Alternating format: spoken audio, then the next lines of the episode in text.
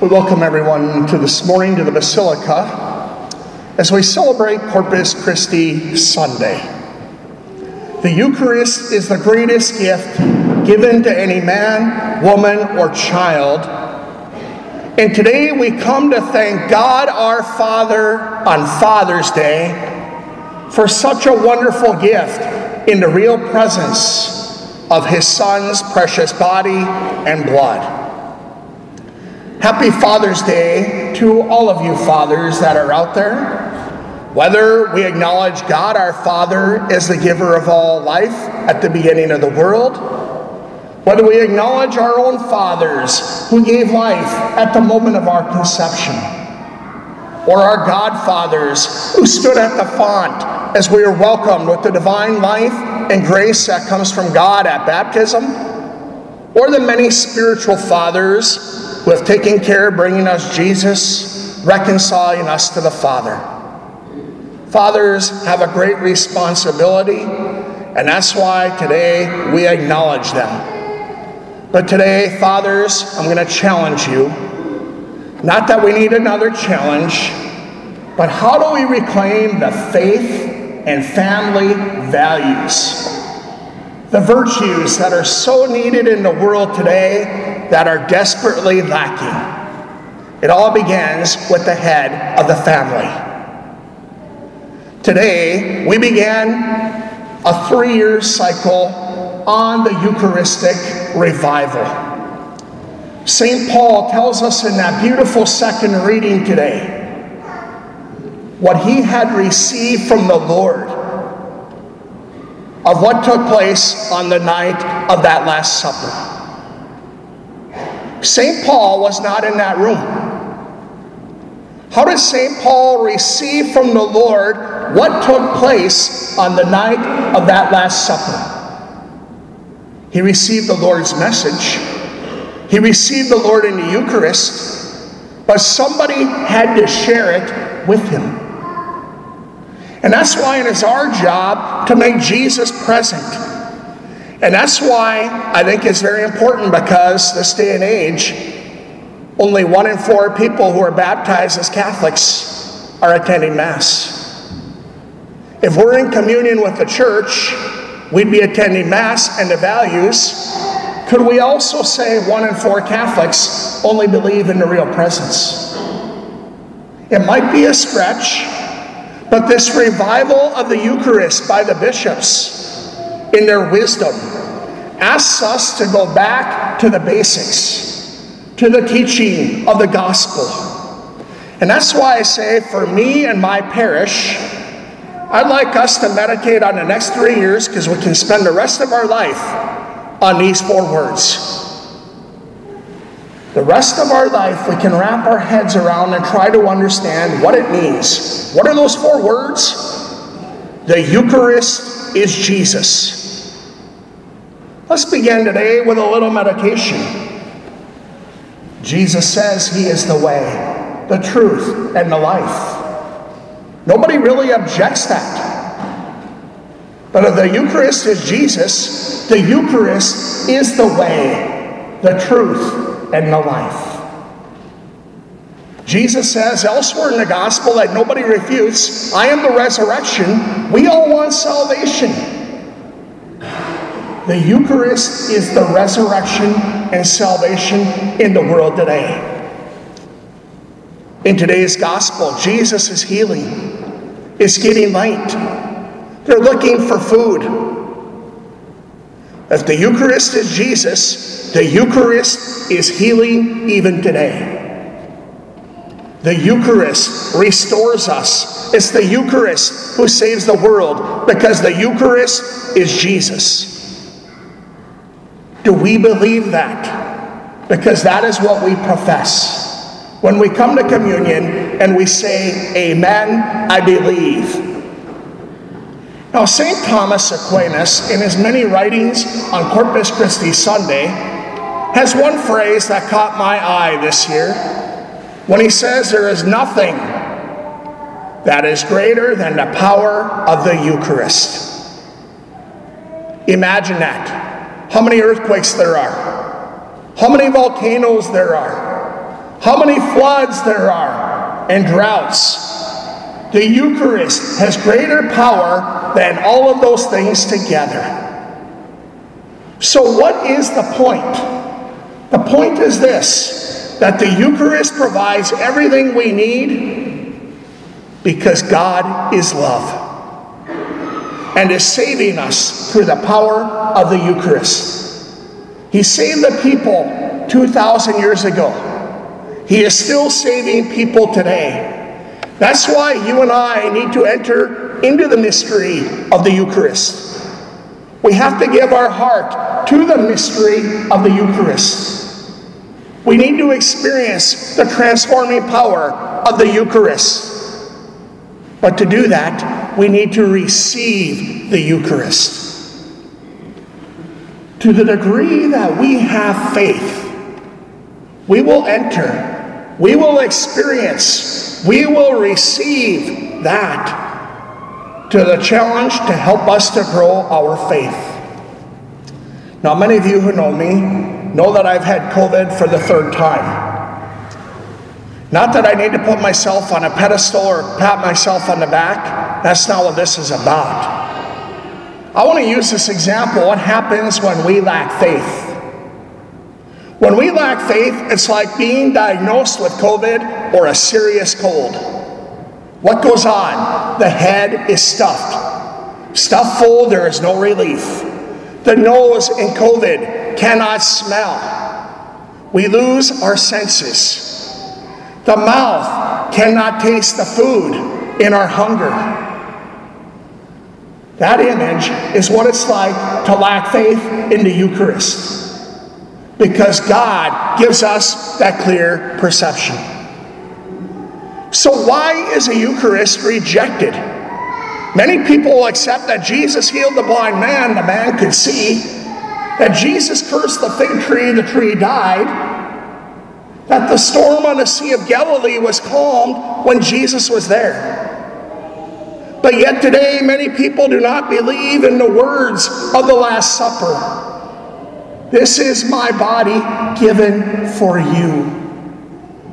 This is my blood poured out for you. And that's why I think the, why Jesus is rejected is because he is a scandal to those who do not believe that God can become man. Yes, God became man, making himself and claiming himself to be God. Why do we struggle with this? This Last Supper the body and blood of our Lord. Now, I'm going to give you another example to help you to understand this. A few weeks ago, we had Rogation Days. And on Wednesday night during Rogation Days, we processed with Jesus in the Eucharist around the block, praying for our parish, for fair market values, protection against damaging wind and hailstorms. And I remember coming on the south side of the rectory, turning north. There was one car that struck my attention, and I don't know why, it should have been on the Lord. But I can about imagine that person is wondering who is that fat guy wearing those awkward clothes that we don't see anywhere else, looking at a piece of bread. Imagine what was going on in that man's mind. If our faith does not understand we will never enter the Eucharist. We will never respect the Eucharist. We will never have reverence for the Eucharist. But the Eucharist is always present in our church, in our conversations. It's not a rock concert where we come into God's house with headphones. The church is the sacred spot where we encounter the living God. How about the way we dress when we come to church?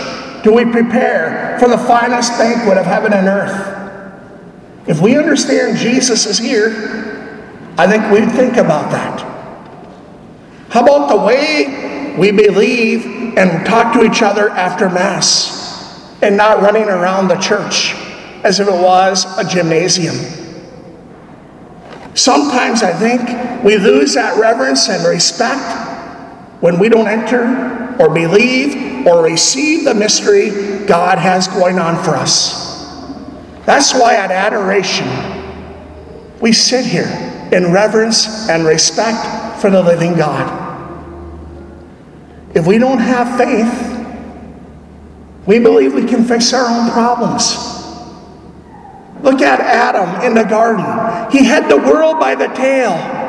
All of creation was in harmony. He messed it up. What did he do? He didn't go to God. He isolated. He withdrew. He abandoned God. He tried to fix it on his own. And that's why I think it's important as we look at our life is our life ordered on God? Do we have that? And that's why the reflection question is where do I see God, my Father, in my life? And that's why faith has to order our senses. When I come to Mass, it is my heart that is blown away at what God did today. Taking five loaves and two fish to feed 5,000. If my heart's not into it, it's another story. But my socks are blowing off in reverence to enter into the story that God has for us. And that's why my faith at Mass will tell me my senses are wrong, because God is leading us. Finally, our faith should make us hungry. Hungry for God. Jean Corbon, who wrote the fourth section of the Catechism on prayer, said, The greatest thing man can do is receive God. The greatest thing, there's no other thing that is better for man to do than to receive God. When we are hungry for God, God will change everything. Now, I'm reminded of a close friend of mine in high school who was a state champion wrestler. And of course, we had the rivalry between wrestling and the basketball, as both of them went during the same season. The wrestler happened to be cutting weight one year after Christmas, eating too many goodies, before getting back to his first January tournament. The hunger dominated his thoughts of eating. He even withheld water and he was thirsty. When you are hungry, it makes you dwell on what you are hungry for. Has the world lost its hunger for God? Has our own hearts lost their hunger for God and righteousness? God gives us the Eucharist as our food and drink. And that's why sometimes people will say, I am bored at Mass. I am distracted at Mass. Let me tell you about my friend, the wrestler. He was not bored when he put a pizza in front of him after weighing. He ate the whole thing. He was not bored with a glass of water as he was thirsty. Our hearts have a need for God that only God can fill. Why do we not satisfy our hunger for God? Because the world is a mess with godless values. What do you do to relate to God that needs fixing in your heart? Today is a good day that you relate to Him as you receive Him. Now, this past week, I also throw this in. I came across a blog. And on the blog, there was eight, or somebody asked a question, and there were people who wrote comments. If you were offered $875 million for a family member, what would you do? I read the first four responses, my mind was blown away. Zero respect for family, zero respect for life, zero respect for God. The first two asked the question, where can I drop this person off? Can you imagine? For $875 million, money is not our God. It's not going to fill the void in our heart. Another said, I will bring you a casket because you didn't say you wanted them dead or alive. Really? We will never get see Christ in one another if we don't find Christ in the Eucharist. Today, what is your appetite hungry for? There are certain things in your life, like peace and love and joy, you cannot go to the Hugo's to find. You can't buy them at the hardware store. You can't even see them on the shelves at Walmart. It's only by you begin relating your greatest need and your desire to God. If I were to ask you right now, what is your greatest need in your heart for God? Could you answer that? I want you to bring that need today to the Holy Eucharist and watch what Jesus will do as you hunger and thirst for Him, the living bread that came from heaven. Praise be Jesus Christ, now and forever. Amen.